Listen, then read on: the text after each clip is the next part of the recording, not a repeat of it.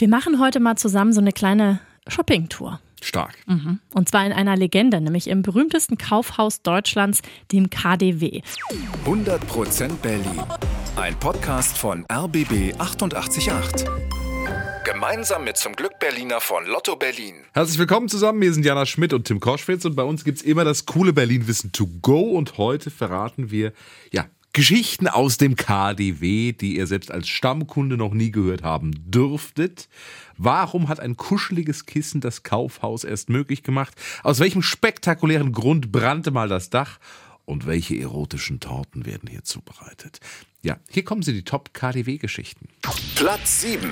Alles begann mit einem Kuschelkissen und zwar im Jahr 1892. Da ist ein Mann namens Adolf Jandorf, ein mittelmäßig erfolgreicher Geschäftsmann. Sein Laden läuft nicht so besonders gut, aber dann erfindet er ein kuscheliges Kissen mit der Aufschrift nur ein Viertelstündchen, also so für den Powernap zwischendurch. Und dieses Kissen ist der Kracher verkauft sich über eine Million Mal. Jandorf verdient gutes Geld, der Grundstein für sein Kaufhaus-Imperium, zu dem dann später eben auch das KDW zählt. Platz 6. 1905 läuft es für Jandorf schon richtig gut. Sechs Kaufhäuser hat er schon. Jetzt will er noch ein richtig schickes Warenhaus und zwar in der Tauentzienstraße. Unter anderem, weil die U-Bahn-Haltestelle Wittenbergplatz da in der Nähe ist. Aber der Townsien ist damals noch gar keine Einkaufsstraße, sondern eher ja eine ruhige Wohngegend. Die Konkurrenz spottet, Jandorf soll sein Projekt statt KDW lieber JWD nennen.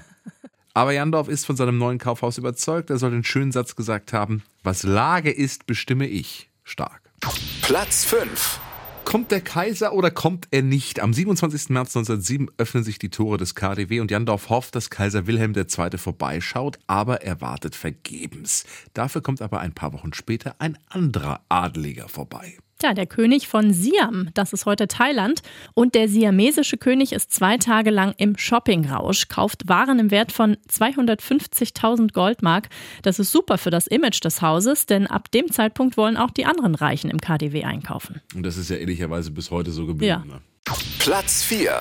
Das Flugzeug im Dach. Jahr 1943 im Zweiten Weltkrieg stürzt ein US-Kampfflugzeug ins KDW. Das Gebäude brennt vollkommen aus und wird dann erst wieder 1950 eröffnet. 180.000 Berliner sind bei der Wiedereröffnung mit dabei. Ein Mega-Event. In der Wochenschau klingt das dann so. Wo lange Jahre Schutt lag, liegen wieder Seidenstoffe. Wo nichts war, gibt es wieder alles für die einkaufsfreudigen Hausfrauen des Berliner Westens. Am häufigsten werden an dem Tag damals übrigens Fett und Würstchen gekauft. Platz 3. Die berühmtesten Kunden, Marlene Dietrich zum Beispiel war Stammgast, die Filmlegende kaufte nur hier ihre Handschuhe und Hautcremes. Tja, und der Klassenfeind war auch da. Erich Honecker hatte viele Anzüge aus dem KDW und ein ganz besonderer Fan war Karl Eduard von Schnitzler.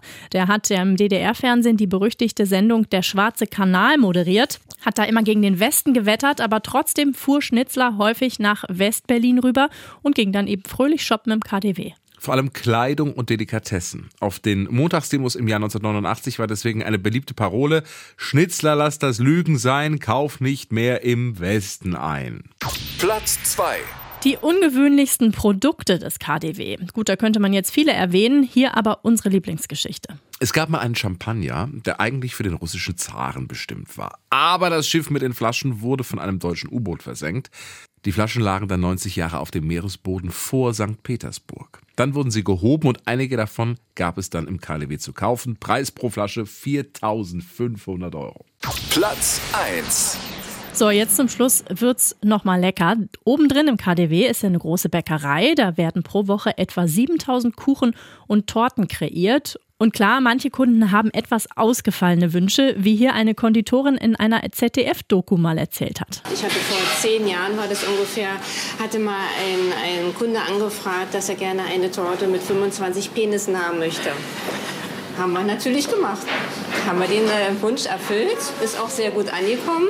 Ja, eine Torte mit 25 Penissen. Ne? In diesem Sinne, wir wünschen viel Unterhaltung, viel Spaß beim Shoppen. Ich muss ehrlicherweise immer sagen, wenn ich durchs KDW gehe, mhm. Finde es wahnsinnig toll und weiß aber auch, was ich mir nicht leisten kann und gehe wieder raus. Das ist immer schön. Es ist auch mal lustig, welche Leute man hat. Ja, absolut. Also ist, zum, zum Leute gucken ist das KDW super. Total. 100% Berlin. Ein Podcast von RBB 888. Gemeinsam mit zum Glück Berliner von Lotto Berlin.